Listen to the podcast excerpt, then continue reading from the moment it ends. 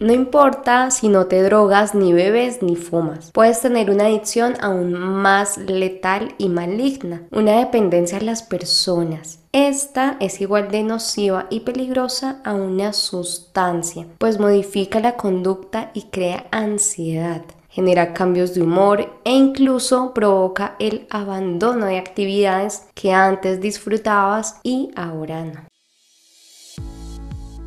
entre compas y parceros. Este es un espacio para jóvenes donde hablaremos de esas cosas que nos pasan y creemos que nadie nos entiende. Yo soy Angie de México y yo Rocío de Colombia. Vivimos en países diferentes, pero casi a nuestros 30 pasamos por situaciones muy similares. Queremos escucharte. Atrévete a contarnos tu historia.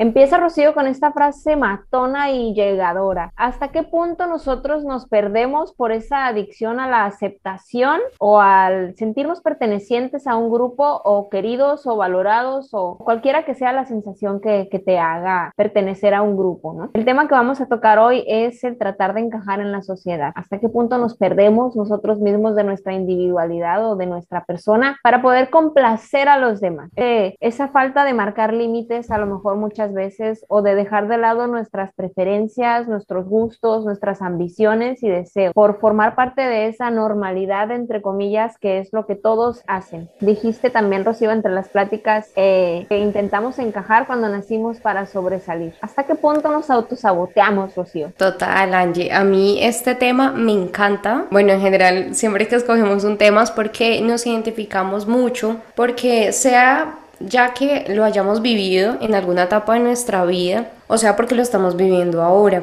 Y precisamente a mí esta frase que leí al principio y les contaba y te contaba a ti antes de iniciar, la encontré en internet y me pareció brutal porque mm, de hecho a nosotros como jóvenes nos pasa que no le damos trascendencia a este tipo de circunstancias y situaciones que podemos vivir desde muy niños que realmente generan conductas en nuestra vida, que determinan nuestra personalidad, nuestra forma de relacionarnos con los demás y nos dejan de alguna manera en esa cajita cuadradita donde no salimos por el miedo al que dirán, por el miedo a no ser aceptados, a no tener la aprobación de los otros. Entonces pues me parece muy acertado que podamos hablar hoy de esto Angie, de verdad que este ya es nuestro tercer podcast y cada vez lo hacemos mejor, realmente es lindo ver también cómo no nos importa a nosotras lo que piensen los demás en cuanto a de pronto críticas que puedan llegar o comentarios. Bueno, todavía nadie nos ha dicho nada malo, espero que no. pero, pero bueno, está, está muy, muy chido como dicen ustedes. Muy chilo, decimos acá en, el norte con L, muy chilo. Ah, muy chilo. Ah, ah bueno, también. chido. Acá decimos muy, muy bacano, muy chévere. Ah, y brutal, ahorita dijiste brutal también. Ah, sí, eh, pero ese brutal yo lo aprendí fue en Argentina. Ah, ok. Yo no sé, cuando yo viví en Argentina lo decían mucho los argentinos y ahí lo tomé, pero acá también lo dice.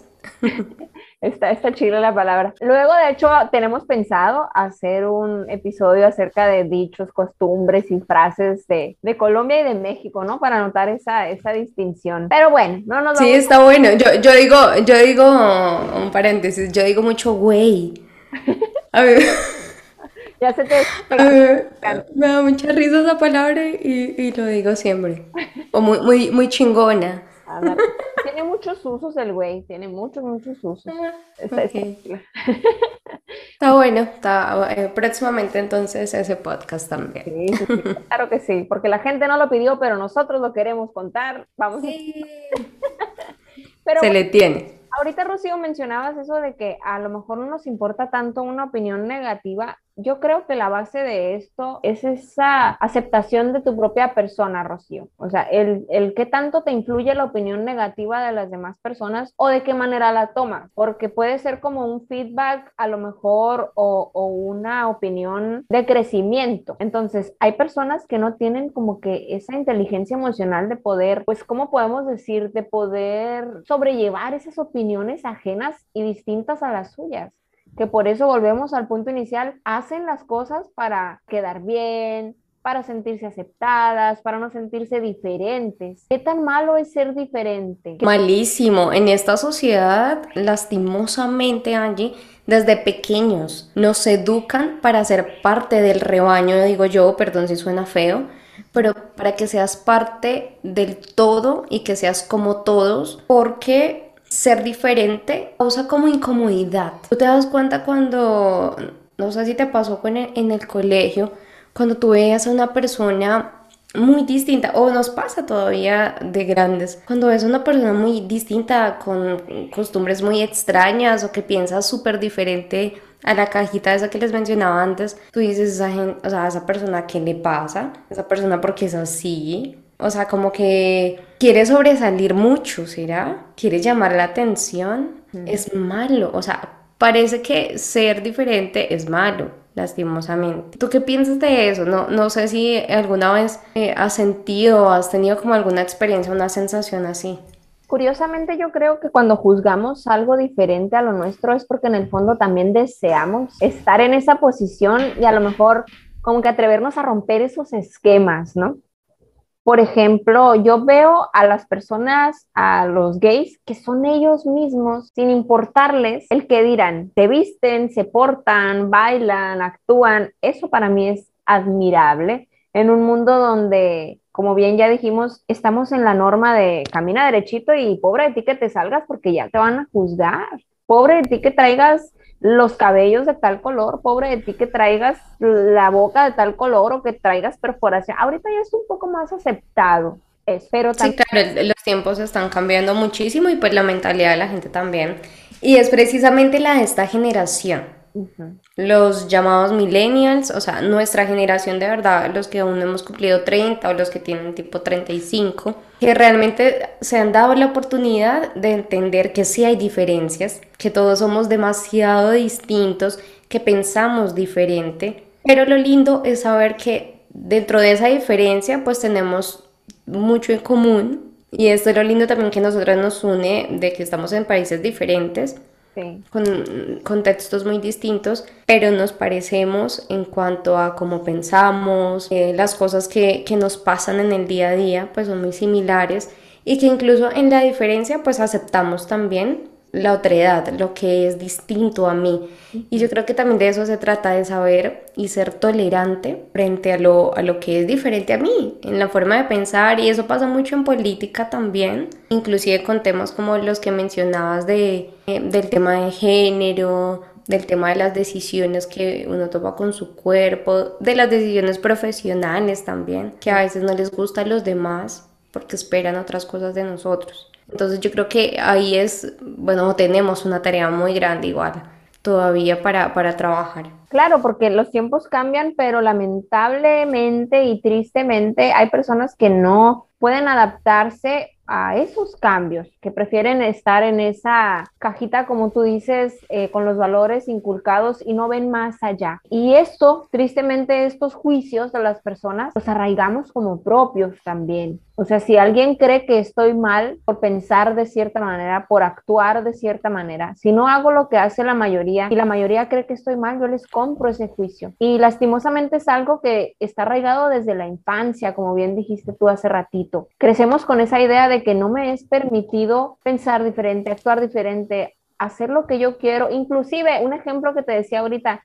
responder en, en la escuela, o sea, levantar la mano no me atrevo porque yo veo que nadie la levanta, entonces, ¿cómo la voy a levantar? Van a decir que soy un tonto si respondo mal. Y esas ideas las vamos arraigando y, y si no lo sanamos a tiempo, llegan a esta edad, llegan con nosotros a nuestros 20, a nuestros 30, a nuestra pareja, a nuestro trabajo y definen nuestra vida esas creencias. Cómo nos ponemos en, en, en, situaciones de riesgo para nuestra propia persona. Uno de los casos que comentaban las personas es, con tal de sentirme aceptado, en cierto grupo, yo aceptaba que me hicieran bullying. Y aunque no estaba de acuerdo con lo que le estaban haciendo, él para sentirse dentro de ese grupo aceptado, valorado, lo, lo tomaba, o sea, lo aceptaba y, y permitía que su persona se viera afectada. ¿A qué costo? ¿A qué costo buscamos esa aceptación y ese lugar en la sociedad? O qué beneficio, más que preguntar a qué costo, yo diría, ¿qué beneficio nos deja? Entiendo que cuando estamos pequeños, pues no desarrollamos todavía un criterio, un pensamiento crítico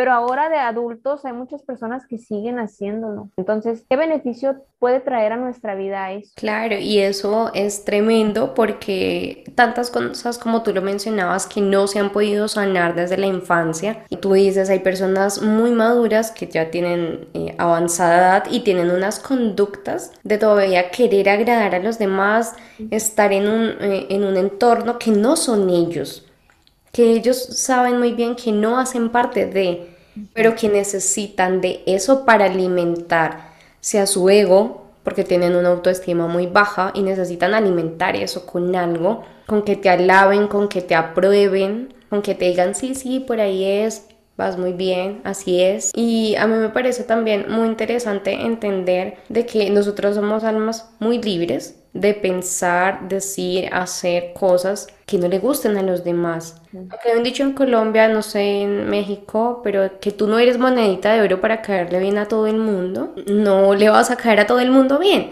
Y hay personas eh, que tú dices, es muy chévere la persona, es muy interesante, es eh, como que cae bien, tiene don de gentes, pero eh, hay muchas personas que dicen, no me gusta su personalidad, no me gusta cómo es, y tú de pronto dices, ¿cómo no le va a caer bien a esta persona a todo el mundo?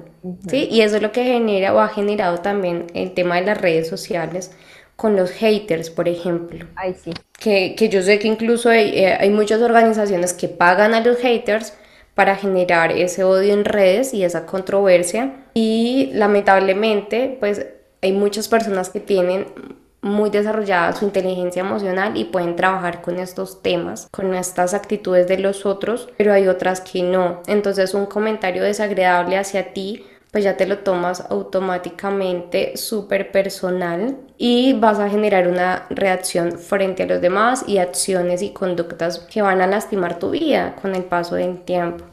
Entonces, eh, yo te quiero dar un aporte que ahorita recordé, que también yo he pensado que incluso así como te pueden pasar muchas cosas en la infancia que son negativas en tu vida y que las traes ya al futuro, también hay cosas positivas. Y, por ejemplo, yo, eh, a mí también me pasaba como a ti que a veces sabía como la respuesta y no alzaba la mano porque nadie lo decía y me quedaba con esa sensación. Pero a mí en el colegio me pasaba algo y era como yo desde los 12 años más o menos empecé a asistir a la iglesia cristiana, empecé a tener como un estilo de vida súper diferente, súper diferente al común de una persona o de una adolescente en esa época. Y en el colegio, por ejemplo, a mí me preguntaban, ¿por qué no vas en los gym days? Los gym days es como ese día de baile de, del colegio que uno se va en particular, porque hasta en el colegio te vuelven igual a los otros que tienes que usar el mismo uniforme. Todos son igualitos, ¿cierto? Creo que en México es igual. Sí, sí, igual. Imagínate. Entonces ya desde por sí, desde el colegio, ya eres igual a los demás por cómo te vistes. Entonces el día que no vas con el uniforme, yo me iba en falda porque en esa época yo usaba solamente faldas, yo no usaba aretes y yo, digamos que a mí no me daba pena, pero sí me sentía muy rara porque yo no usaba pantalones. Yo nunca me ponía un jean, entonces la gente me decía, ¿por qué nunca te vienes en jean? Y yo, porque soy cristiana y me gusta hacerlo, me siento muy bien y me sentía tranquila, pero obviamente dentro de mí yo decía, ¿por qué no puedo ir a bailar? ¿Por qué no puedo compartir con mis amigos si soy una adolescente? Muchos me decían, no te da pereza ser así. Y como que la gente también trata de volverte como ellos, para que tú te sientas, digamos, parte de ese grupo. Pero también yo creo que uno debe tener mucha convicción, Angie, de lo que es y de lo que hace, para no dejarse tampoco eh, influenciar con estos temas también que, que tocábamos al principio, por ejemplo, la droga, el sexo, son temas pues que como jóvenes pues nos afectan demasiado. Claro, yo creo que en ese momento que a ti te llegaban esos comentarios, nunca sentiste como que una verdadera flojera o decir, ay, porque sí, una, un pensamiento de yo quisiera bailar, yo quisiera, pero nunca te orillaron a, a, revelarte, ¿no? Creo que hasta que pudiste tener ese pensamiento más crítico dijiste, órale, ya hay cosas en las que no estoy de acuerdo. Pero en ese momento tú tenías la convicción de formar parte de tu comunidad, seguías los valores, las creencias. Volvemos a eso de tener una inteligencia emocional fuerte. ¿Qué es lo que quiero para mi vida? ¿Qué es lo que no quiero? ¿A qué voy a ceder? ¿A qué no voy a ceder? Porque las provocaciones son muchas. En esos temas que tú mencionas, por ejemplo, drogadicción, el sexo, Vivo, ahorita te comentaba, vivo en una ciudad donde hay un índice elevadísimo de personas en consumo de cristal y es muy triste ver a jóvenes antes de sus 30 años. Hay muchísimos indigentes en mi ciudad perdidos por culpa de las drogas. Entonces, pensar que quedar bien por decir que sí a cosas que a lo mejor no están dentro de tus valores son situaciones y son decisiones que afectan el resto de tu vida desarrollar esa tan mencionadísima en este, en este episodio, inteligencia emocional, convicción, autoconcepto, ¿qué quiero para mí? Punto y aparte de lo que quiera mi familia, mis amigos, mi comunidad, ¿qué quiero para mí? ¿Qué necesita mi vida? ¿Qué es lo que me motiva? ¿Qué es lo que me gusta? Hay una canción que dice, recta esperan que sea tu conducta, levántate, vete al trabajo, mantén el pico cerrado. En el curro no quieren al que mucho pregunta. Entonces nos hacen soldaditos. Y el que no quiere ser soldadito, pues se las ve muchas veces mal en esta vida o muchas veces bien. Es una moneda al aire. O te va mal o te va muy requete bien por haber roto los esquemas sociales y haberte revelado a eso. Yo a lo que te voy a invitar hoy es a que seas consciente de qué es lo que quieres, qué es lo que te llena, qué es lo que esperas para tu vida y sin afectar a terceros. Eso es bien importante, que lo que tú hagas no afecte a ni a tu persona ni a terceros y no, no frustrarnos por no sentirnos a lo mejor igual a los demás, como en ese aspecto que mencionabas de las redes sociales, de que el otro día me estaba, estaba yo comiendo fritangas y yo estaba viendo y yo veía puras mujeres bien acá voluptuosas, ¿no? Yo comiéndome mi fritanga, dije, ay, no, o sea, mira, el, el mensaje que te manda la sociedad de, no, ponte bien buena, ponte bien buena, ponte bien buena. Y yo comiendo fritanga, dije, pero yo estoy contenta fritanga, ¿por qué me, por qué me atacan de esta manera? Ni modo. ¿Qué hice para merecer esto? Sí. o sea, ser consciente de, yo en un momento quería mi fritanga y me vale queso, me vale cacahuate, que haya 1500 mujeres que estén ahí por la vida voluptuosas, pues ni modo, o sea, enfocarte en lo que tú quieres, ¿no? Y poner ese escudo todo activado, esa es la conclusión que yo les voy a dar en este día, porque hay mucho que a dónde este tema. Eh, el, el, identificar lo que tú quieres y ser fiel a ti mismo, más que a lo que los demás quieran, serte fiel a ti mismo. Sí, y de hecho pensaba en la palabra encajar, que es precisamente meterte en esa cajita, en ese cuadro, en esa misma línea, y si te vas, y si sales, y si empiezas a ser tú mismo, ¿qué pasa? Ya viste cómo te fue tratando de agradar a los demás, a tu familia, amigos, pareja, a tu entorno.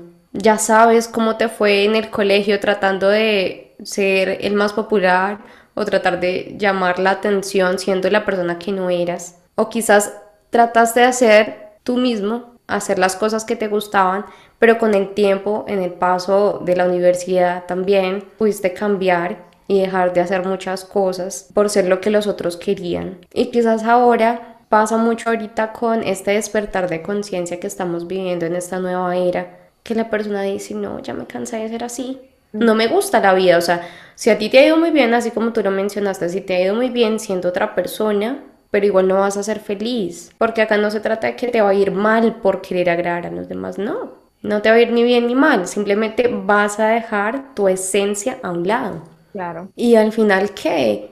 Hay algo que a mí me parece muy fuerte, Angie, y en esa época lo hemos visto mucho, ya para ir cerrando, y es que mucha gente se ha ido de nuestras vidas se ha ido de este mundo, muchas han dejado un legado, muchas se han ido en un tiempo, mm, digamos, más pronto de lo que pensábamos y nosotros hemos seguido con la vida, entonces yo pensaba que la gente se va y la gente eh, se va de este mundo y puede que nosotros nos quedemos tristes, puede que tengamos momentos de duelo, pero después vamos a seguir con nuestra vida y todo el mundo sigue con su vida. ¿Y el que se fue qué? Si vivió lo que quería vivir, si fue feliz, si disfrutó o se fue convencido de que le iba a caer bien a todo el mundo y que todos lo iban a recordar y todos no sé, como que a veces pensamos de que el mundo se va a parar si no estamos, que necesitamos por eso estar cayéndole bien a todo el mundo, querer tener la aprobación de los demás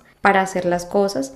Y no, tú te vas de este mundo y ya, solamente tú viviste. Es muy fuerte, a mí a veces me parece muy fuerte estas analogías, pero creo que a veces la gente necesita como eh, eh, algo que, que, los mueve así, que aterricen, que digan, ok, no, que si quiero grabar un video, hazlo. No, que qué pena, que mi cabello, qué van a decir, y mis amigos y mi familia, y no importa, hazlo. Que quiero grabar un podcast, hazlo. No, pero es que mi voz, eh, mm, he tenido eh, personas, no, pero es que me escucho en una grabadora y mi voz súper fea. Hazlo y vas mejorando la técnica. Conócete y piensa realmente que has dejado de hacer solamente para grabar a los demás y que vas a empezar a hacer de ahora en adelante para ser tú mismo y, bueno, disfrutar esta vida que es tan cortita, como este podcast. Sí, la verdad, bien cortito el tiempo, me encanta la manera en que cerraste, Rocío, no hay nada que agregar, nada más yo diría una frasecita que dice, antes de morir, asegúrate de vivir. O sea, vivan su vida con los estándares que ustedes quieran, como les digo, sin hacerle daño a nadie y sean felices, así como nosotras somos bien felices compartiendo este espacio con ustedes. Muchas gracias por su atención, por su tiempo, por su presencia con nosotras y pues ya saben, nos pueden escuchar en Spotify, en Anchor, vamos a subir a nuestras redes sociales, la comunidad de Telegram, también esperamos su apoyo y pues muchas, muchas gracias a todos. Claro que sí, un besitos para todos. Nos vemos en el próximo episodio. Gracias a ti, Angie, por tu tiempo. Gracias, Rocío. Encantada como siempre. Bye.